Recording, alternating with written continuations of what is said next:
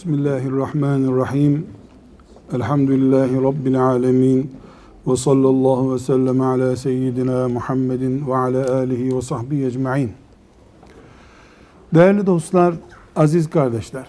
Allah hiç kimseyi bu dünyaya bir tatil maksadıyla göndermemiştir.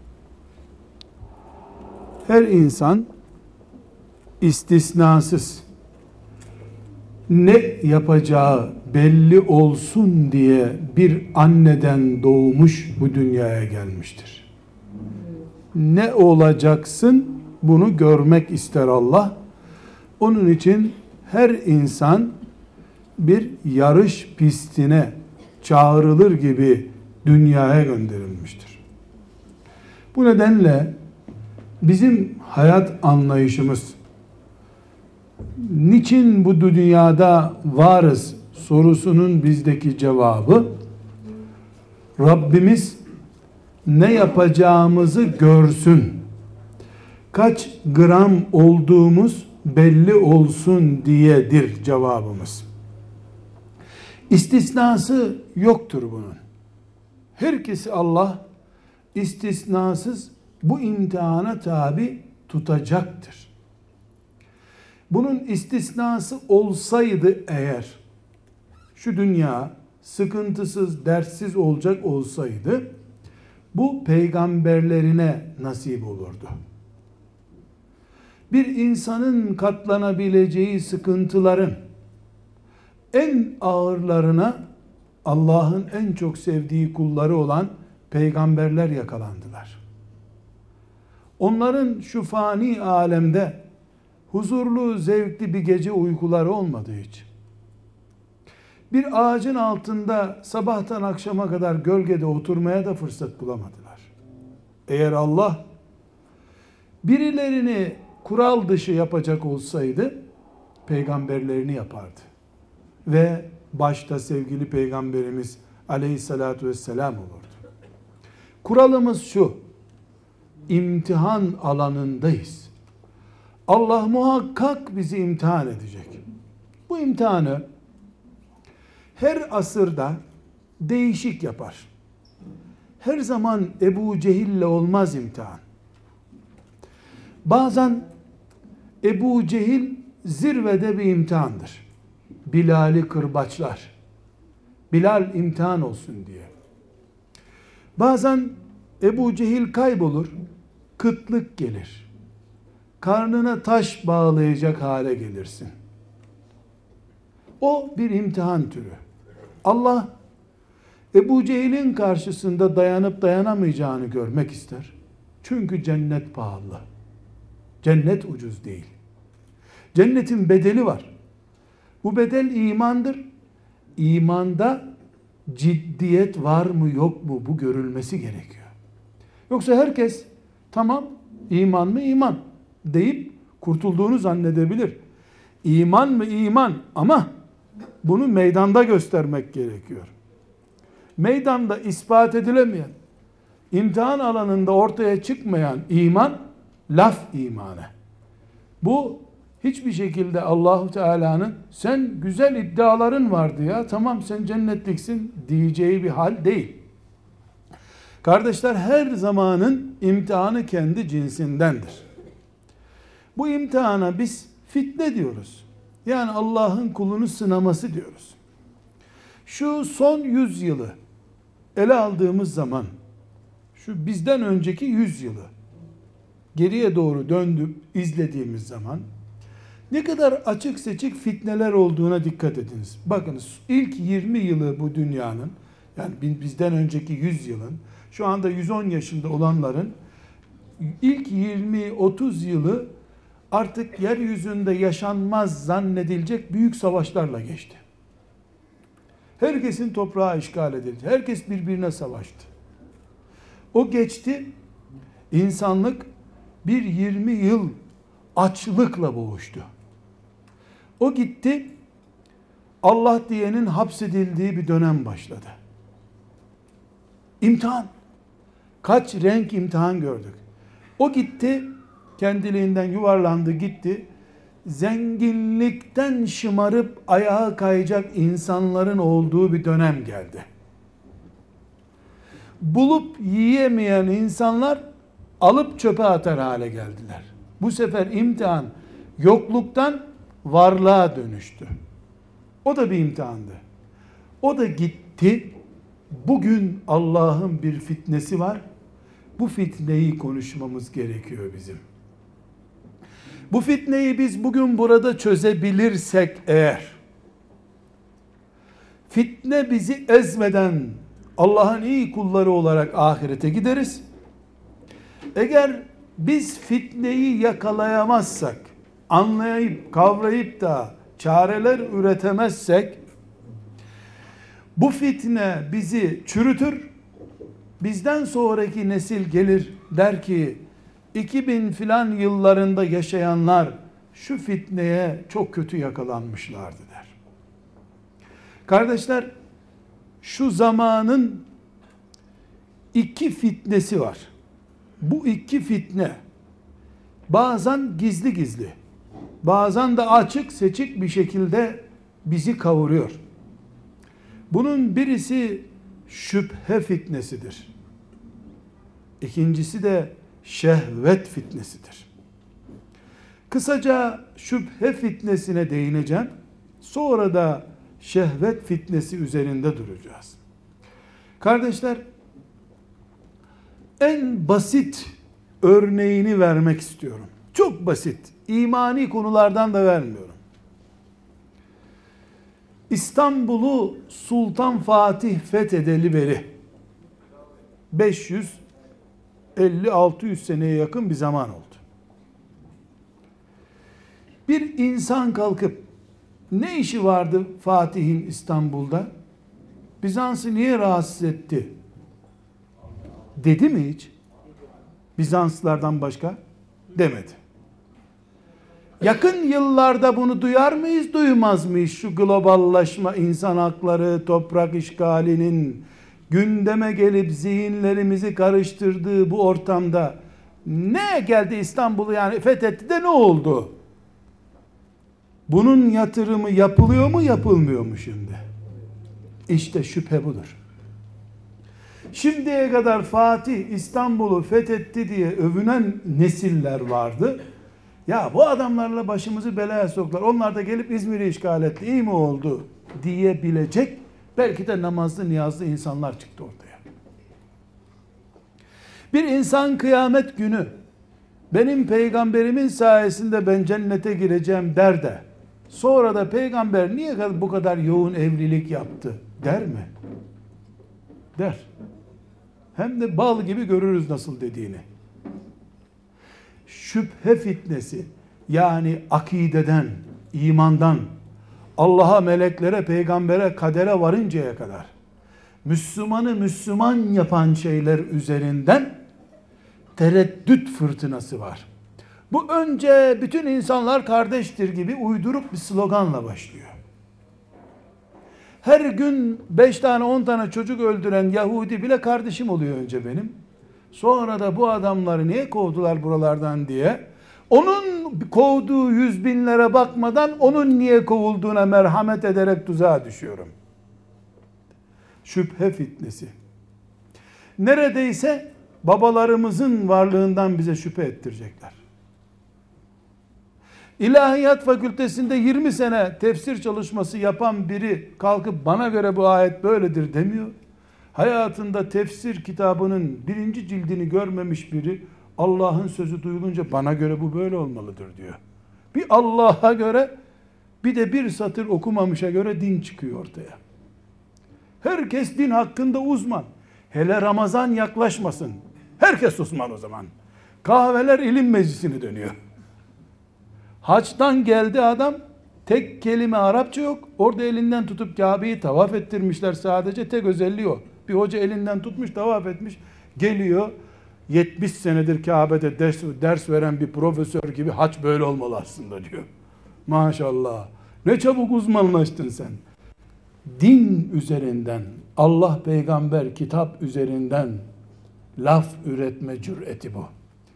Ne yapıyoruz böylece? oturduğumuz sandalyenin ayaklarıyla oynuyoruz.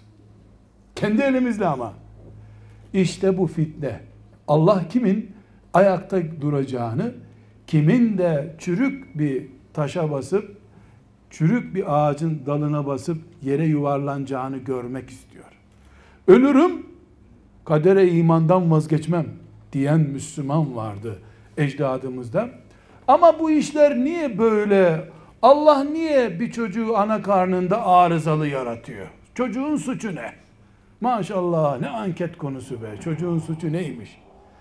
Böylece Allah bunu niye yarattı? Güya hikmetini anlamak için soruyor ama bu soru bir iki sene sonra, on sene sonra Allah bize sormadan niye yaratıyor şekline dönüşürse şaşmayacağız. Hristiyanlıkta da böyle başlamıştı bu iş zaten. Yahudilik de böyle kendi kendine muharref din haline getirdiler dinlerini. Bunun için şüphe fitnesi yani Müslümanın kafasıyla, imanıyla ulu orta oynanması. Dünkü insanlar bilmiyordu teknoloji gelişince meleklerin foyası ortaya çıktı. İmanla teknolojinin ne alakası var? Medya ile teknoloji mi öğrenin bir arada birleşip de Müslümanın akidesini, imanını öğretecek? Müslüman Allah'ını, peygamberini kahvede ulu orta konuştuktan sonra artık fitne nerede, imanımız nereden gidiyor gibi bir soru sormaya da gerek yok. Neden? Çünkü kayacağımız zemin belli oldu. Ayağımızın altında karpuz kabuğu var demektir. Bunu böyle iki paragrafla bir kenara bırakalım. Ama bugün kardeşler bu şüphe fitnesinden daha yaygın, daha tehlikeli bir fitneyi gündemde tutmamız gerekiyor.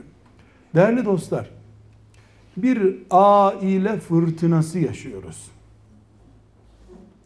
Bu fırtına pek çoğumuzun evinin çatısını uçurduğu halde haberimiz yokmuş numaraları yapıyoruz. Yaşlı başlı insanlar kablolu internet, kablosuz internet üzerinden gençlere ait olduğunda bile ayıp olacak işleri yapıyorlar. Erkek Müslümanların, kadın Müslümanların, gençlerin, ihtiyarların şehvet kokan, cinsellik kokan cümleleri ağzından düşmüyor. 15 yaşından itibaren ihtilam olmaya başlamış. 15 yaşından itibaren bal gibi delikanlı, evlenmeye müsait delikanlı 30 yaşına geliyor, eften püften sebeplerle evlenmiyor. Bizden önceki nesiller mi sapıktı ki 20 yaşında evleniyorlardı? Şimdi erkeklik mi zayıfladı insanlarda evlenme ihtiyacı hissedilmiyor? Yoksa bu ihtiyaç sızıntılarla vücuttan kaçıp gidiyor mu? Bir enerji kaçağı mı var bizde? Bir yerden kısa devre mi oluyor iffetimiz? Yoksa akşam dünyada ne olup bittiğini öğrenmek için izlediğimiz haberler bu arada erkekliğimizi, kadınlığımızı mı sömürüyor? Bir şehvet fırtınası evlerimizin çatısını başımızdaki külahları uçurdu. Evlilikler 3 yıl sürerse mucize sayılıyor. 30 yıllık evli torunu olan insanlar mahkemelere gidip boşanıyorlar. Bir miras mı bölüşemiyorlar? Okulların bahçelerinde bir fitne furyası aldı götürdü. İşte kardeşler bu asrın fitnesi bu. Ebu Cehil'e gerek yok. Çünkü iffet ve namusunda sıkıntı olanların Ebu Cehil'le imtihan edilmelerine ne gerek var? Bizim köpeğimiz yüzme biliyordu, dereye gelince yüzmeyi unuttu, boğuldu. Onun gibi oldu. Müslümanlık, takvalık bir iffet meselesine gelinceye kadar. Dün eyvah kıyamet koptu denecek kadar ayıp sayılan şeyler bugün iftihar edilecek şeyler haline geldi. Bu sokaklarda ne arıyor bu Yunan mıdır denecek şeyler şimdi övünç vesilesi oldu. Ailelerimiz Kur'an'ın anlattığı akşam sığınıp huzur bulacağımız yerler olması gerekirken bir saat daha herkes uyuyunca gideyim de huzurum kaçmasın diyeceğimiz yerler haline geldi. Allah'tan hangi belayı bekliyorduk ki biz? Rahmet ve bereket odası olması gereken yatak odalarımız huzursuzluk kaynağı haline geldi. Odalarımız, salonlarımız, mutfaklarımız sadece güzel boyaları olan, mobilyaları olan, perdeleri her sene değişen, halısı her sene yıkattırılan yerler oldu. Ama orada aile fertlerinin birbirini görüp Rablerine hamd edecekleri mutluluk yaşadıkları anı olmadığı için. Mobilya mağazalarında dolaştık ama aldığımız mobilyalar bile huzursuzluk nedenimiz oldu. Ben bunu dememiştim sana. Öbür renk olacaktıdan kavga başladı. Mahkemede sonuçlandı bu kavga. Üstünde oturacaktık mobilyaların, mobilyalar üstümüze çöktü. Biz evin duvarını boyamaya kararlıydık, yüzümüze sürüldü boyalar. Kardeşler, bizi Yunan işgal etseydi, evlerimizden kızlarımızı kaçıracaktı. Öyle yaptı İzmir'de nitekim. Şimdi Yunan kendi canının derdinde kızlarımız gene eve uğramıyorlar ama. Nereye gittiğini de baba soramıyor.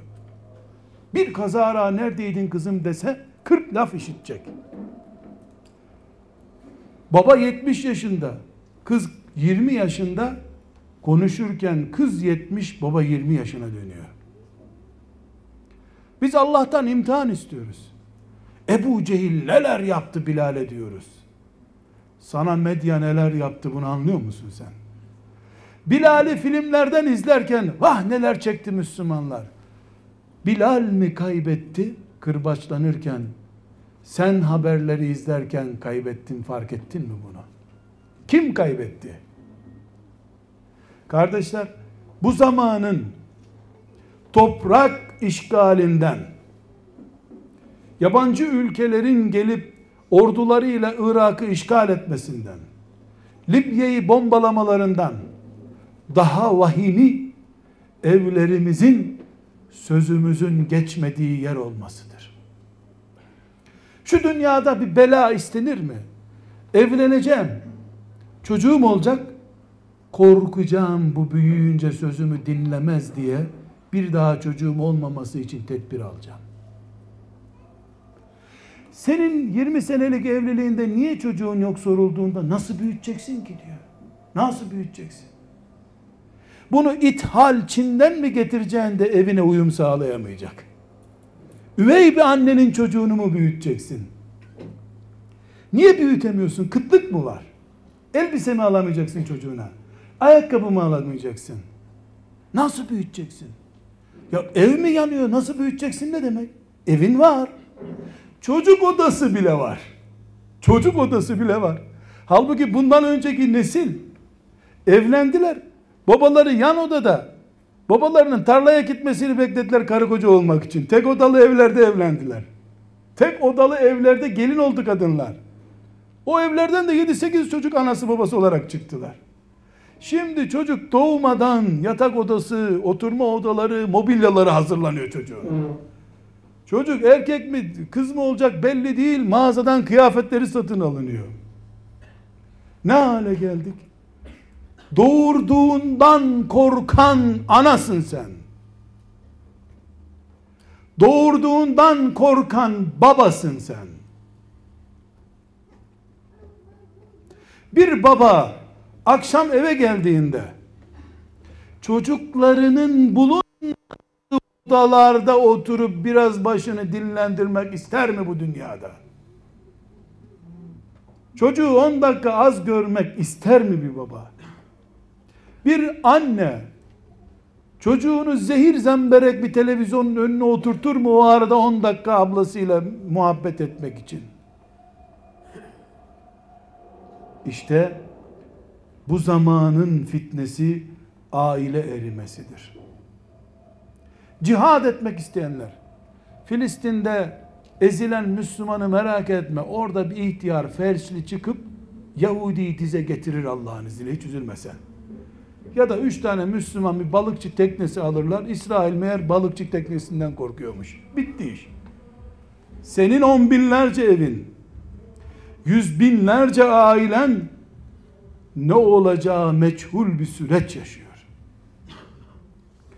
10 yaşında çocuğa camiye gidelim beraber diyemiyorsun. Ben gelmeyeceğim diyor.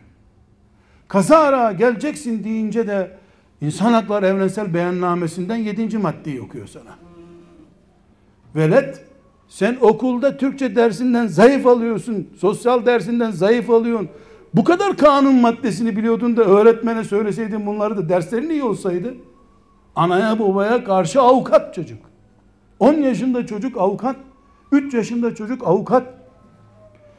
5 yaşında kız çocuğunun gelinlik hazırlığı var bu dünyada. Ev kuracağız. O evden ümmeti Muhammed çoğalacak. İnsan neslini çoğaltacağız. 13 yaşında kız iyi bir liseye girmeye çalışıyor. Kızım bu lise ısrarın neden senin? Meslek sahibi olmam lazım. Niye? Boşanırsam işsiz kalıp ortada kalmayayım. Kızım kaç yaşındasın? 13. Daha liseye gitmiyorsun. Nişanlı mısın? Hayır. Bir adayın var mı? Yok. Evlilik tarihin belli mi? Yok öyle bir şey yok.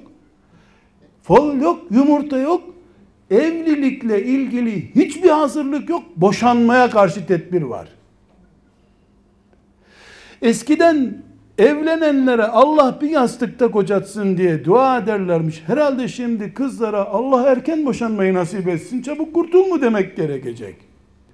Henüz kurulmamış bir yuvanın dağılması üzerinden hesap yapan bir kızı gelin olarak almak zorundasın sen.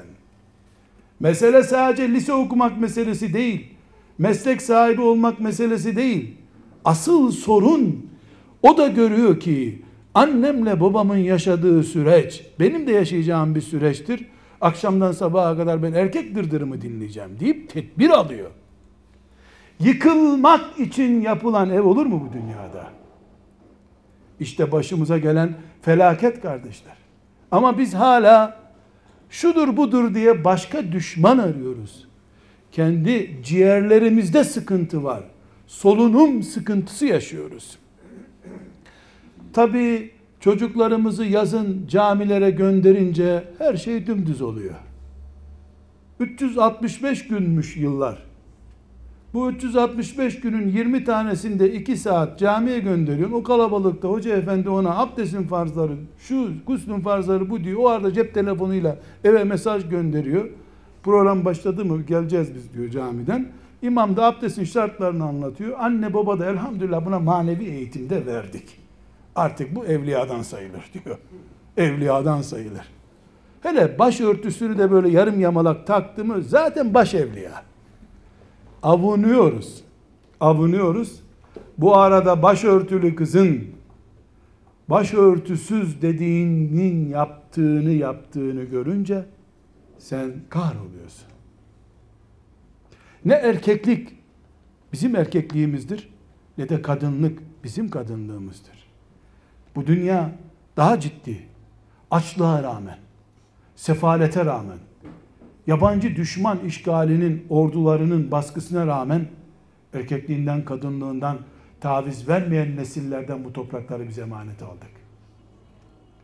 Şimdi kardeşler, aklımızı başımıza almak zorundayız. Düşman uzaklarda değil, evimizin çatısı düşmüş. Fırtınalar, yağmurlar hep evimizin içine akıyor. Bunun için eğer biz ciddi bir şekilde bir gelecek endişesi taşıyorsak, yarın Allah'ın huzurunda hesap vereceğimize dair bir iman endişemiz varsa bizim, mahşer yerine inanıyorsak, bu çocukların Allah'ın bize emanetleri olduğunu düşünüyorsak, ellerimizi başımızın kenarına koyup ciddi ciddi düşüneceğiz. Bu evlerden mi biz Allah'a gideceğiz? Bir ev ki o evin babasının babası o eve misafir olarak gelmesin isteniyor. 90 yaşına gelmiş dedelere yer yok evlerde. Misafir odası var.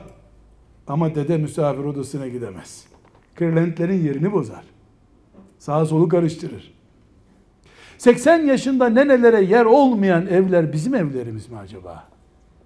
Bizim evlerimiz mi? Bu evlere mi bakıp da Allah bizden razı olacak? Aile düzenimiz bombalanmış, tarumar edilmiştir. Evlere internet almıyor bazı Müslümanlar. Ne yapıyorsun? Tedbir alıyorum. Peki çocuğun internet tutkunu mu? Evet. Nerede bu işi telafi ediyor? Sen kızı beğenmedin diye nikah kıymıyorsun, o da nikahsız yaşıyor. Bu kadar. Ne elde ettin sen? Savaş kaçarak yapılıyor mu? Gözünü yumarak düşmandan kurtuluyor musun? Kardeşler, bırak Bilal-i Habeşi'nin Mekke topraklarında kızıl taşların üstünde işkence gördüğünü. Bitti o dönem. Bitti. İnönü gelmiş de hayvan başı vergi bile be almış. O dönem de bitti. Ananı yok, konuşanı yok, bitti. Şimdi aynı adamın evlatları gelip aldığı vergiler kadar insanlara bağış yapacağını söylüyor. Ters döndü dünya. Ters, dünya ters döndü. Ama Allah bizi gırtlağımızdan sıktı. Evlerimizden sıktı bizi. Bir iffet, ahlak savaşı yapıyoruz. Ama bu savaşta biz hep kaçamak köşelerde bekliyoruz. Düşmanımız şeytan her gün ahlaktan bir diş söküyor. Her gün bir kalemiz söküyor. Biraz daha gün ilerledikçe biraz daha paracı oluyoruz. Amca, dayı bile paralıysa muteber amca dayı oluyor. Fakir amcanın, fakir dayının bile değeri yok. Akrabalık ilişkilerimiz cenazeden cenazeye, zenginse düğünden düğüne oluverdi. Bu mu? Bu mu bu topraklardaki ahlak? Bu muydu örf? Sıkıştık. Ciddi bir şekilde sıkıştık kardeşler. Peki tedbirimiz var mı? Asıl vazifemiz bunu konuşmak. Var, tedbirimiz var. Bir, en büyük tedbirimiz bir defa bu gerçeği kavramak zorundayız. Bu gerçeği kavramalıyız. Hangi gerçeği? Aile konusunda imtihandayız biz. Yarın hesabını vereceğimiz ağır bir süreç yaşıyoruz. Önce bunu bir anlayalım. Mesele okul meselesi değil. Çok lüks okullara çocuklar veriliyor iyi eğitim alsın diye. Ben size iyi eğitim nasıl alınıyor bir örnek vereyim. Devlet okullarında iyi eğitim olmuyor. Özel okula veriyorsun arabası özel arabasıyla okula gelen şımarık 3 ayda bir değil 10 günde bir ayakkabı değiştiren şımarık bir çocuğun yanına çocuğunu teslim ediyorsun. Senin evden öğrenemediği bütün ahlaksızlıklar o çocuğun üzerinden öğreniyor. Ama sen özel okulda özel eğitim verdi. Matematikten iyi puan aldı. Sosyal bilgi, ahlak bilgisinden de tam puan aldı zaten. Ama o okula gittikten sonra annesinin kıyafetinden çekinip onunla aynı caddede yürümediğine niye dikkat etmiyorsun? Misafirliğe giderken bile siz gidin ben sonra gelirim diyor annesiyle aynı görüntüyü vermemek için. Sen onu özel okula verdin, komplekslenip kendisi dışındakilere karşı ezik bir hayata kaydığını anlayamadın. Bizim en büyük yapacağımız iş afeti anlamak. Önce başımızda bir musibet var. Bu musibet filan yılda Yunan'ın İzmir'i işgal etmesinden daha aşağı değil. İzmir'den denize döküldü Yunan. Evlerimi nereye dökeceğim ben? Bu ahlaksızlığı nereye atacağız? Camilere gidip ahlak mı satın alacağız? Marketten mi ahlak alacağız? Ahlak sadece ders adı oldu. İffet, namus bunlar sadece Ramazan gecelerinde konuşulan muteber kelimeler oldu. Bir, hepimiz başımızdaki belayı, musibeti, Allah'ın bizi nasıl bu noktadan imtihan ettiğini anlayacağız. İki, Kardeşler, ikinci meselemiz evlilik yapacağız. Ev kurmayacağız. Şimdi bir genci evlendirmek ne demek? Onu ev sahibi yapmak demek. Zaten babasının yanında kimse oturmuyor. Herkes kendisi müstakil. Ev kuruyor. Ev kuruyor. Halbuki evlilik iki bedeni birleştirip tek vücut yapmaktır. Evlenmek ev sahibi olmak değil, nikahla bir arada yaşamak demektir. Evliliği yerine oturtacağız. Çocuklarımız, kızlarımız ve erkeklerimiz sürekli onları iffet ve namus üzerinden eğiterek evliliklerini biz yaptıracağımızı ama onların zevkine göre evleneceklerini bilecekleri bir eğitime tabi tutulmalılar. Bu annem bana kendine göre bir kız alır. İyisi mi ben gizleyeyim arkadaşımı dedirtmeyeceğiz çocuklara. İş bittikten sonra anne feryadu figan diyor çocuk yabancı ile evlendi diyor. Zamanında yanlış taktik güttün sen. Çocuklarımızın kesinlikle kesinlikle bulu çağından ihtilam oldukları günden yani erkekse ihtilam olduğu kızsa aybaşı olduğu günden itibaren her hafta düğünlerini yapabiliriz. Evliliğin yaşı yok, işi aşı olmaz. Evliliğin vakti olur. Nasıl acıkınca henüz vakti gelmedi bari yeme saat 9'dan önce oturursam günahtır diyor musun sen? İftar değil ki bu acıkınca alıp bir sandviç yiyorsun. Şehvet de evlenme ihtiyacı da vakti gelincedir. Üniversite bitince askerden gelince değildir. Yani çocuklarımızı niye evlendirmiyoruz sorduğumuzda ne cevap alıyoruz? Daha tertemiz süt gibi öyle işlerde onun tası daha yok. Yani bu çocuğun evlenmesi için zina mı yapması lazım? Bir harama mı bulaşması lazım? Bir yerde üst geçit yapılıyor. Niye? Çok kaza oldu burada deniyor.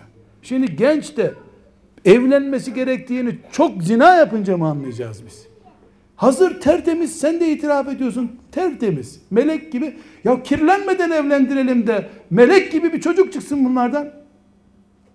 Birisinin eline eli değmeden evlendirelim. Vakti gelince çocukları evlendireceğiz. Onların zevk anlayışına göre. Mobilyasız, halısı bile olmayan, perdesi eski perdelerden olan ama onların kumrular gibi yaşayacağı evleri olsun. Bir odalı, bir tuvalet banyosu olsun yeter. Sultanların evleri gibi evlerde köleler gibi yaşamaktansa samanlıklarda sultanlar gibi yaşamak lazım. Mobilya reklamlarına ah bu koltuğu aldıktan sonra evimize huzur geldi laflarına nasıl inanıyoruz Allah aşkına ya? Sunta nasıl mutluluk verir insana? Bu mesir macunu mudur bu sunta? Alınca ondan dişledikçe mutlu oluyorsun. Ne kadar ucuz aklımız olmuş demek ki bizim. İki tane artisti çıkarıyorlar. Ah bu mobilyayı aldıktan sonra ne kadar mutlu olduk evimiz genişledi. E biraz daha saman getirin o samanları da mobilyanın üstüne koyun. Suntalar zaten samandan yapılıyor. Bol samanlı evin olsun. Aldanıyoruz. Evlenmek betonların arasına girmek değildir. Yüreği yüreğe sokmaktır. Kur'an böyle diyor. Sizi huzurla yaşatacak eşler yarattık sizin için diyor. Evlilik bu. Bunu gerçekleştireceğiz. Üç. Üç. Evet. Kaçarak televizyondan, internetten kaçarak savaş yapılmaz. Ama internetin, televizyonun kucağına atlayarak da savaş yapılmaz. Bir internet siyasetimiz olacak. Babalar, anneler çocukları internete, televizyona dadanmasın diye ne yapıyorlar? Ya kuru kuru yasak getiriyorlar. Yahut da çocuklarını televizyonun şu programının önüne atıyorlar. Mesela filanca Müslümanların kurduğu kanalın çocuk programı varmış. Onun önüne rahatça koyuyor. Yahu sorun sadece o kanaldan müstehcen bir şey görmekten ibaret değil ki kardeşim. Bunu akşama kadar saman seyreden koyuna çeviriyorsun bu çocuğu sen. çocuğa vakit israfını mubah hale getiriyorsun. Sorun sadece televizyonda müstehcen şeyler görmekten ibaret değil ki. Çalışmayan, tembel, cep telefonu kullanmaktan başka iş yapamayan bir nesil geliyor efendiler. Yan odaya telefonla mesaj göndererek şunu getirir misin diyen bir nesil geliyor. Ya duvara vurup bana şunu getir demeye üşeniyor. Elindeki aletle tık tık tık şunu getir diyor. Bu kadar üşengeç. Evi yansa kalkıp bir kova su almaya üşenecek. Telefonla e, itfaiyeyi çağıracak. Böyle bir üşengeç. Bu ne sayesinde oldu? Çocuklarımızı sabah bebekliklerinden itibaren sabahtan akşama kadar televizyonun şimdi de internetin karşısına tuttuğumuz için oldu. Bunun yerine çocuklarımızı biz bir işle meşgul etmeye alıştıralım. Sanat olur, çocuğun zevkini tespit ederiz. Bir iş yapmaya alışsın çocuklarımız. Seyretmek bir iş değil bu dünyada. Seyretmek koyun işi.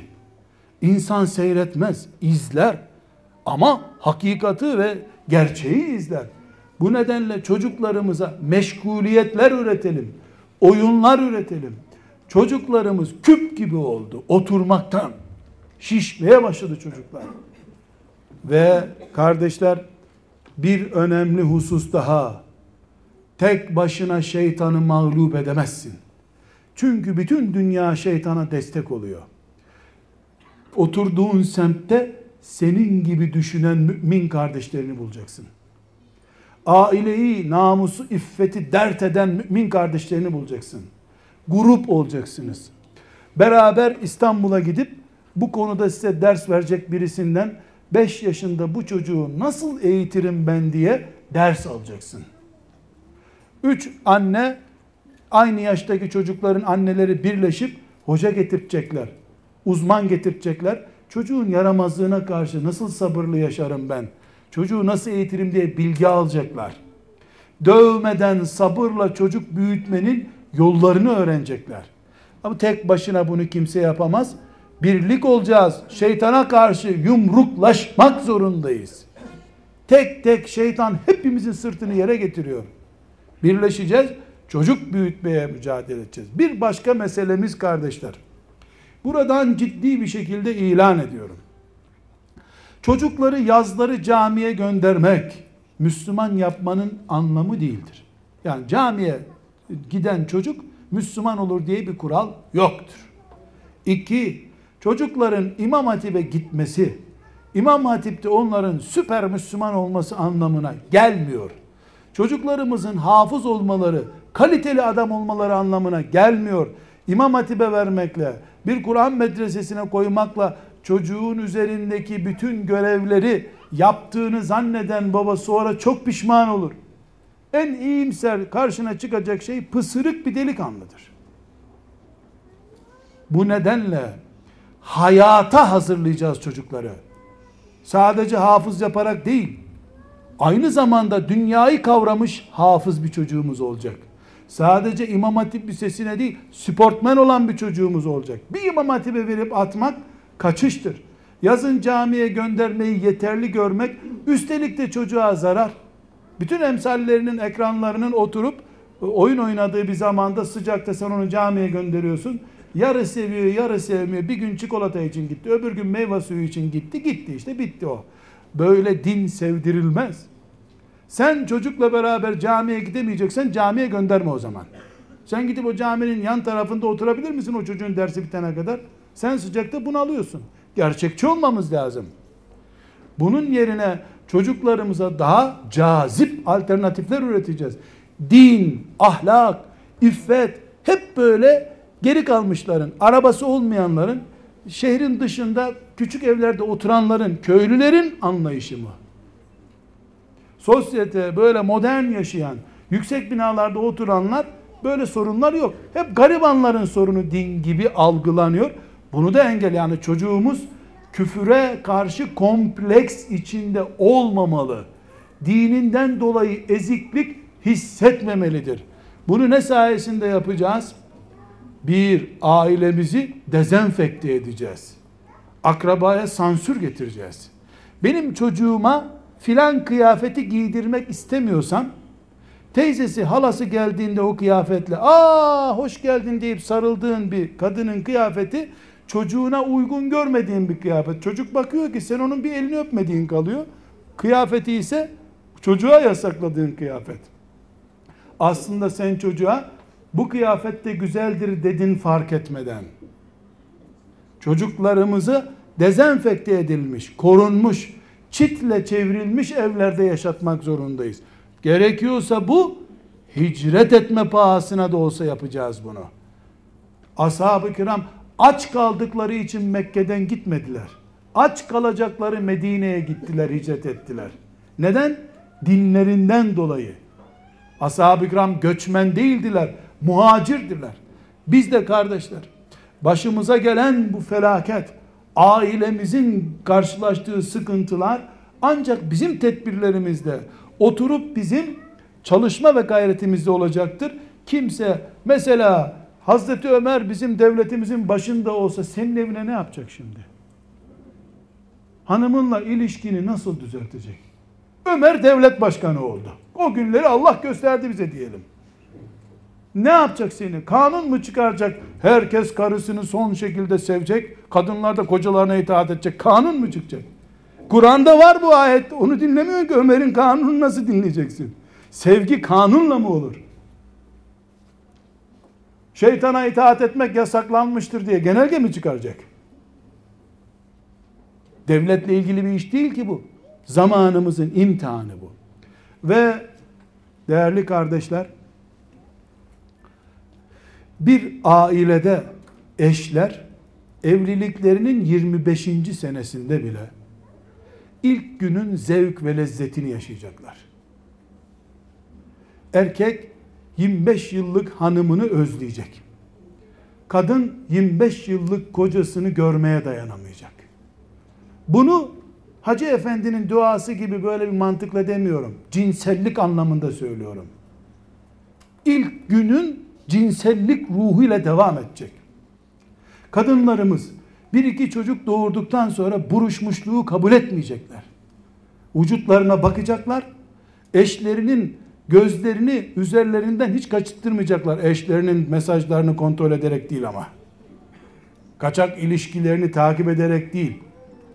Üzerinden göz ayrılmayacak kaliteyi bedenlerinde tutarak. Genelde kadınlarımız çocuk doğurduktan sonra ağalık serfikası aldıkları için, mazbata aldıkları için evin atılmaz gücü neden? Doğum yaptı. Bu mazbataya güvenip sana kaç kere tembih ettim demeye başlıyorlar. Dün beyefendiydi. Bugün şşt oldu adamın adı. Erkekte zaten dışarı çıkınca şeytan görüyor musun? Sana ikinci defolu düşmüş. Bak bu daha kaliteli. Diyeceği milyonlarca örneği var. Şeytan oradan kışkırtıyor. Bu buradan kışkırtıyor. 10 seneyi bulmuyor. Erkeğin bir alem, kızın bir alem. Bu bir bela. Bu bir muhabbet. Suçlu kim? Herkes. Bir kaza oldu, trafik kazası. Ben öldüm. Arkamdan polis karar vermiş ki bu haklıydı kaza yapma kaza yapmamıştı. Bana ne yarar var ben öldükten sonra? Yüzde yüz haklı olduğum karar edilse bana bir fayda yok ben öldüm. Toprağın altında daha iyi mezara mı koyacaklar beni haklı, haklıydı kazada? Bunu birinci sınıf mezara mı koyun diyecekler. Ben ölmeyeyim. Haklı da öbürü olsun zararı yok. Evlerimizde en büyük baş sorun sevgimizi çabuk eskitiyoruz dostlar. Her gün biraz daha kadın eskiyor, erkek eskiyor. Çocuklar da bunu hissediyorlar. Evlilikten nefret ediyorlar. Niye yerli mala bir sürü para vereyim, Çin'le idare ederim, Çin malı getirtiyorlar bu sefer, ucuz nasıl olsa. Hayır. Evliliklerimiz çok ciddi olacak. Dostlar, bu sözlerimin ağır geldiğini biliyorum. Ama size peygamberimi hatırlatıyorum. Arştan davet edilip miraca çıktı değil mi? Döndükten beş sene sonra arş görmüş bir peygamber olduğu halde kimi seviyorsun diye ulu orta yüz kişinin ortasında sorulan soruya ne cevap verdi? Ayşe mi dedi. Ya Resulallah biz hani erkeklerden demiştik. Kadınları ne karıştırıyorsun bu işe? O zaman babası olsun dedi. Kadınla olan sevgisini söylediğinde 60 yaşındaydı. 60 yaşında bir efendi ümmeti Muhammed'in biricik örneği burada üstelik. Hanımımı çok seviyorum, onun ayrılığına dayanamıyorum dese nasıl karşılarız onu? Bir de bak karısı karşı çıkar sen hala benim başıma bela mısın lan yeter la yeter dökül başımdan. Bir de bu hanımı bunu kabul etmez. Lan deli misin gelin sahibi olduk sen hala utanmıyorum milletin içinde. Efendimiz de altı kız evlendirmişti o zaman. Ayşe'ye düşkünlüğünü söylediğinde altı kız evlendirmiş. Kendisi de 11 kadınla nikah kıymıştı kardeşler. Güya bizde bir edep numarası tutulmuş. Mesela bir insan genç yaşında evleniyor 20 yaşında. Aynı insanın 40 yaşında torunu olabilir. Oluyor da nitekim. Kazara torun olduktan sonra bir çocuğu olsa 6 ay hicret etmesi lazım buralardan. Torun olan adamın çocuğu olur mu? La ilahe illallah ne günlere geldik. Ne günlere geldik. Bazı şeylerde ahlak fantaziliği var. Fantazi bu. Dekor olsun. Kardeşler tekrar peygamberime dönüyorum. Şu hikaye var ya, hikaye var ya, hani ölecekti Efendimiz anladı Refiki Ala'ya çıkacaktı. Sahih hadis-i şeriften konuşuyoruz. Bizde bir ihtiyar öleceği zaman ne yapılır hemen? Anladı ihtiyar ki kapılar açıldı yol görün. Caminin hocası çağrılır değil mi? Kadınlar hele bir dışarı çıksın. Kadınlar çıksın. Çocukları çıkarın. Hoca gelsin bir tebareke okusun. Peygamberimizin tebarekesini kim okudu arkadaşlar? Kim Allah için söyleyiniz. Vefat edeceğini anlayınca Ayşe okumadı. İftira etmeyin. Tebareke okumadı. Ayşe tebareke okumadı. Dışarı çıkın Ayşem'le baş başa bırakın beni dedi. Hepimiz kulak kesilip dinliyoruz. Ölmesi çok kolay mıydı peygamberimizin? Yok. İbn Mesud'a ne dedi? İki insan kadar acı çekiyorum dedi. Çok zor ölüm dedi. Herhangi birimizin iki katı eziyet çekmiş ölürken. Sonra da erkekleri dışarı attırıyor. Ayşem'le baş başa bırakın beni. 17 yaşında kadını. 17 yaşında. Yattığı saman döşeğin kenarına oturtmuş. Başını kaldıramıyor. Ayşe başımı kaldır dizine koy demiş. Kaldırmış, dizine koymuş, okşa beni demiş. Okşarken emanetini teslim etmiş. 63 yaşında Miraç'tan dönmüş peygamber. Allah'a gidecek. Azrail'i misafir bekliyor. Gencecik kadınının dizinde okşanarak Rabbine gidiyor. Ama bizim Müslümana sevişme kelimesini 40 yaşında kullansan höh be insaf be lan patladın mı ya? Patladım tabi. Patladım tabi. Peygamberim de böyleydi benim. Ama aynı adam delikanlı gibi sinir küpü dolaşıyor iş yerinde bunun sırrını anlamıyor kimse. Aynı kadın, aynı kadın gelin doğuruyor. Görümce doğuruyor. Çünkü dertleri paylaşacak, içindeki enerjiyi boşaltacak koca meşgul. Evliliği yanlış caddede kullanıyoruz biz. Yanlış. Şimdi yeni yeni oda çıktı. Emekli oluyorsun. Çocuklar evden gidiyor. Yalnız karı kıymetleniyor o zaman. Hastaneye giderken değnek lazım. Gene karı kıymet olduğundan değil. Kadınlar daha canlı değnek olarak lazım. Asas o zaman adamı işte yalnız göndermek lazım hastaneye görsün gününü. O zaman karıya ne düşkün maşallah. Ne alakası? Böyle bir şey olur mu? Efendiler, hanımlar, ailelerimizi bunun için bize kurdutmadı Allah. İşte peygamberim benim. İşte peygamberim. Evlerimiz, yatak odaları mübarek evler olmalı. Huzur bulmalıyız. Ta ne zamana kadar? Son nefesimizi hanımlarımızın dizinde verinceye kadar. Ayşe annemiz orada tebareke okumadı Efendimiz'e. Efendimiz tebarekesini yaşamıştı, okumaya ihtiyacı yoktu. Şimdi tebarekeden uzak nesil olduğumuz için bari bir üflensin üstümüze istiyoruz. Üflenince de havaya karışıp gidiyor zaten. Üfleyerek değil bu iş. Sindire sindiredir tebareke. Yasin'i sindir içine göreyim seni. Kardeşler, Ebu Cehil gitti bu dünyadan. Yunan bir daha gelmeyecek inşallah. Hitler mitleri yok bu dünyanın. Bombalar kimseyi öldürmüyor artık. Ama kablolar boğdu bizi. Telefon kabloları, internet kabloları, televizyon kabloları ağ gibi örüldü üstümüze. Ocaklarımız virane oldu. Babalarımıza, annelerimize, dedelerimize yer bulamadık evlerimizde.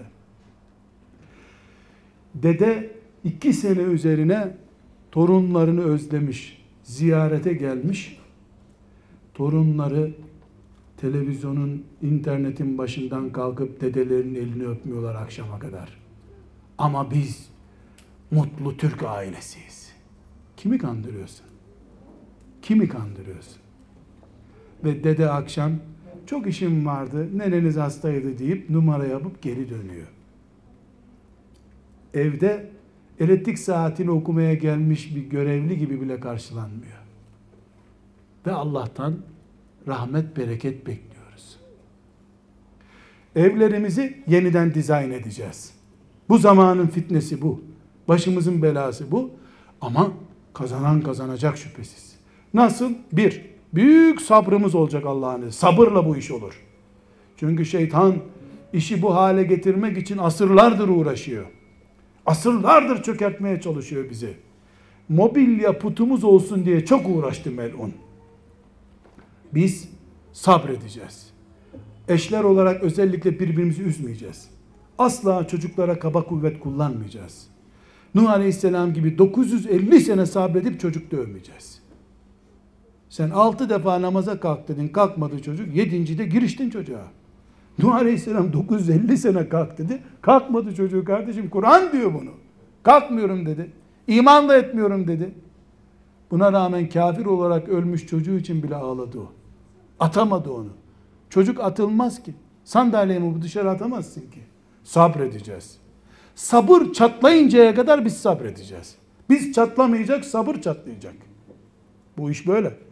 İki, bu işin iksiri eşlerin birbirlerini ilk gece kıvamında sevmeleri, okşamalarıyla mümkündür. Peygamber de böyle teselli buldu. Dostlar bir soru sorayım. Benim sevgili peygamberim 20'ye yakın savaşa çıktı Medine'de. 60 küsür savaş yapıldı onun sağlığında ama 20'ye yakında kendi gitti. Bana bir Allah kulu söyleyebilir mi? Gencecik hanımlarını savaşa niye götürüyordu? Her savaşa da bir hanımını götürdü. Çamaşırlarını mı düşünüyordu? Börek yaptıracaktı. Allah aşkına bir söyler misiniz ya? Hanımlarını dönme ihtimali olmayan bir yolculuğa 500-600 kilometre nasıl götürdü ya? Niye götürdü? İşte bunu söylesem hoca adama bakman ne müstehcen adam olacak. Hepimiz biliyoruz niye götürdüğünü. Onun için işte onun için götürdü. 58 yaşında, 60 yaşındaydı. Tebük'e gittiğinde 61 yaşındaydı. 61 yaşındayken gencecik hanımını yanına aldı gitti. Çünkü Allah için cihad ederken bile, peygamber bile olsan bir kadınının moraline ihtiyacın var senin. Nitekim Hudeybiye sulhunda Ümmü Seleme annemizin moraliyle, verdiği moralle ayağa kalktı ve büyük bir hezimeti, ashab-ı kiramın perişanlığını önledi. Kadın budur, aile budur.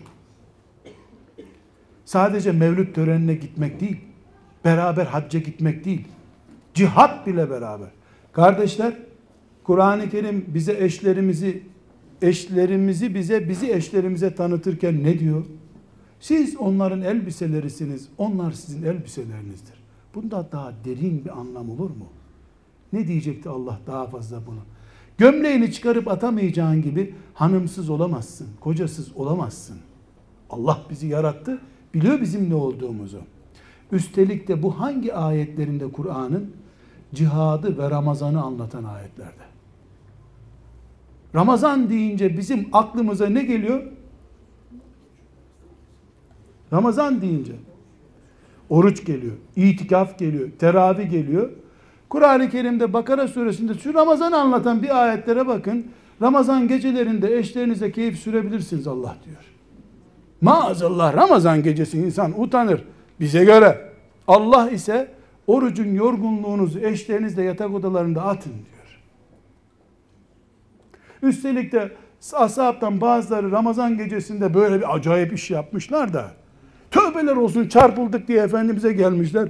Çok kötü iş oldu ya Resulallah akşam bir kaçak iş yaptık diye düşünmüşler de Allah kıyamete kadar müminlere hayatın gerçek yüzünü, ailenin, yatak odasının ne demek olduğunu anlasın müminler diye uhille lekum leyletas siyami rafesu ila nisaikum hunne libasul lekum ve entum libasul lehun diye Allah ayet indirdi. Ramazan gecelerinde yatak odalarında yaptığınız iş helaldir size Allah buyurdu. Siz onların elbiselerisiniz. Onlar da sizin elbiselerinizdir. Allah. İşte İslam. Kur'an'dan daha iyi İslam mı var? İşte İslam. Ramazan gecesinde cami cami dolaşacak yerde.